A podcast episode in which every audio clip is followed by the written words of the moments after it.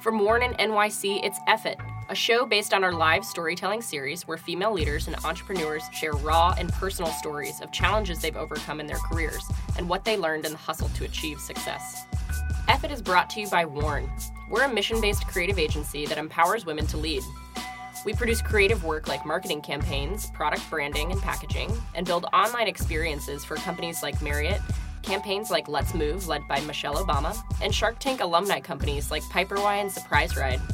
Our work is powered by women, and we believe that more women leading companies creates a stronger economy and a more equal world for everyone. So I was just getting really nervous. I started like frantically going through them faster, and he was like, "Yeah, stop, stop!" And I was like, "Oh fuck!" And then he's like, "Yeah, you're hired. Yeah, what's next? What are we doing next?" And I was like, "Oh, all right." Hi, everyone. Welcome to Effort Radio. I'm Nicole Corbett, CEO of Warn. I'm Carolyn Rush, Director of Strategy. And I'm Leila Feldmeyer, Creative Strategist. We're about to hear from Tracy Egan Morrissey about how she convinced the founders of Vice to hire her to start the feminist channel of Vice, Broadly. To tell you a little bit more about Tracy, she's now the editor in chief of Broadly, which is a website and channel devoted to representing the multiplicity of women's experiences. Before Broadly, she co founded Jezebel at Gawker Media and worked at Bust Magazine.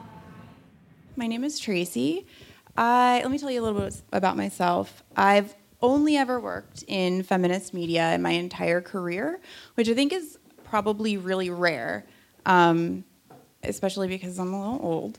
And so it's been a while. But I worked at a magazine called Bust um, when I first got out of, when I was in college, and then when I first got out of college.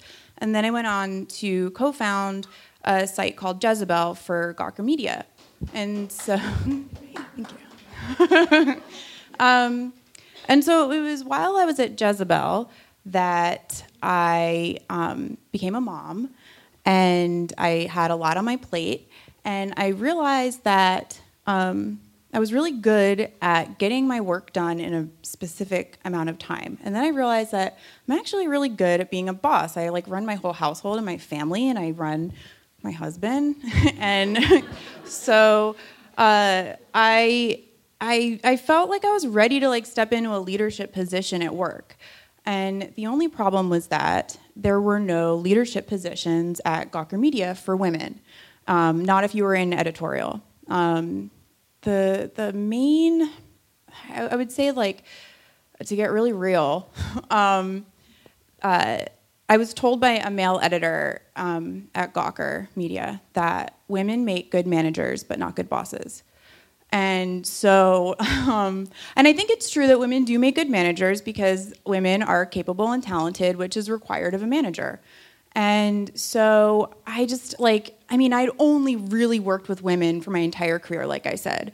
So I knew women made good bosses, and I, well, I always really like liked women better, which is why I've always kind of like surrounded myself by women and only worked in uh, feminist publishing. And so I, I just, I just didn't believe him, and you know, I really wanted to prove him wrong. But I wanted to try to do that at Gawker, and that proved to be completely impossible. There's really only one spot at Gawker to be a woman in charge of editorial, and that's if you are the EIC of Jezebel, which then becomes a thing that the EIC of Jezebel, like, obviously feels like, or must know that, like, you know, she has a job that all the other women at the company would want. Um, there's really only one place at the table for women at that company. Um, and that became very clear to me. And it was, it wasn't even a glass ceiling, it was just a fucking ceiling. The problem was it was it was the glass cliff for the women in charge of Jezebel, for the EICs at Jezebel, because they were kind of set up for failure of failing the women that work for them. And it was a systemic issue at the entire company. And I mean, it's not a secret. People have written about Gawker's problem with women. Um, and it's something that I've intimately experienced. And so, um, you know, there was a point in time about mm, two years ago almost that they were switching EICs. Uh, the girl who was the EIC at the moment at Jezebel was she had just gotten married. She moved to Chicago, so they needed to find someone else. Um, two women, myself and another woman named Dodai Stewart, um, had been at, the, at Jezebel since it, the site was founded, and we were completely passed over. We weren't even considered for the position. Instead, the position was given to a 24 year old girl who had come up under the tutelage of the guy who told me that women make good managers, not good bosses. Um, and I firmly believed that she was put. I mean, she's a really nice girl. I don't even want. I, not like I'm talking shit on her, but like, she's very. She's sweet, but like, I mean, she was put in that position because I'm sure she's not gonna fucking fight with those guys who try to tell her that like, you know, oh, you guys just shit on fashion and beauty brands. That's why we can't sell you. That's why you can't make money. That's why we don't address your concerns. Um, and you know, I, I mean, basically, I was right. Um, um, so at that point, I was just like, well, fuck this place. So I just I gave a, I just cold emailed Suroosh Alvi, who is one of the founders of Vice. Um, it's very easy to find out someone's email at Vice because it's just their name at vice.com.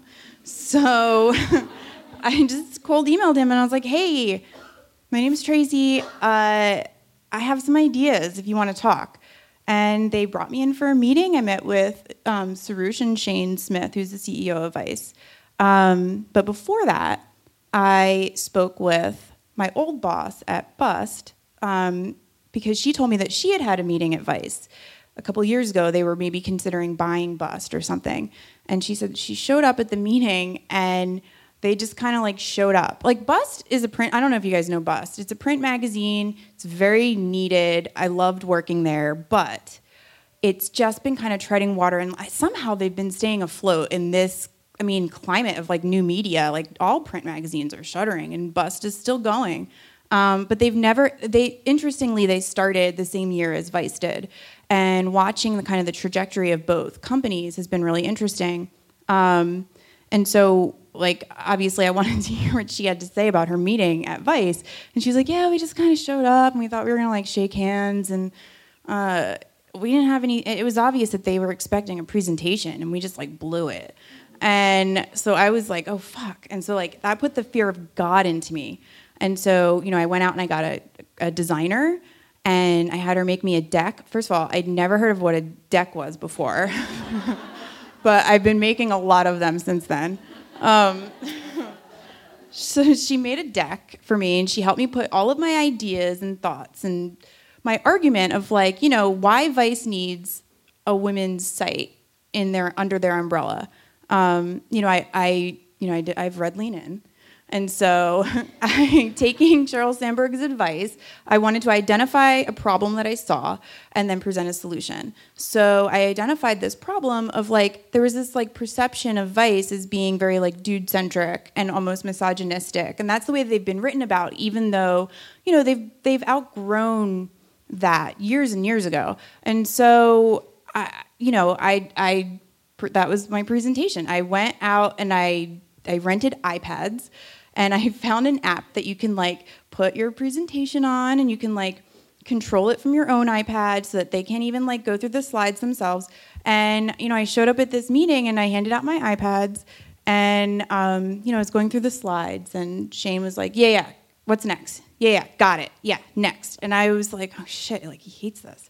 So I was just getting really nervous. I started like frantically going through them faster and he was like, "Yeah, stop, stop." And I was like, "Oh and then he was like, Yeah, you're hired. Yeah, what's next? What are we doing next? And I was like, Oh, all right.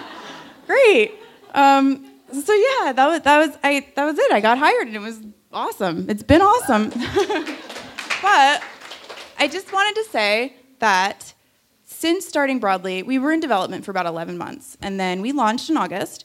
And um, it's been challenging. You know, I've fired a, a bunch of people, which I've never done before um, and it's terrible every time.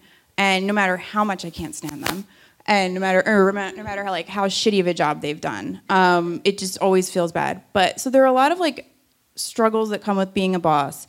But I can say now through experience that I know that women make good bosses. I know that I'm a good boss. Like I know that I'm a fucking good boss. And the best thing about the whole thing is that I was right. So that's it.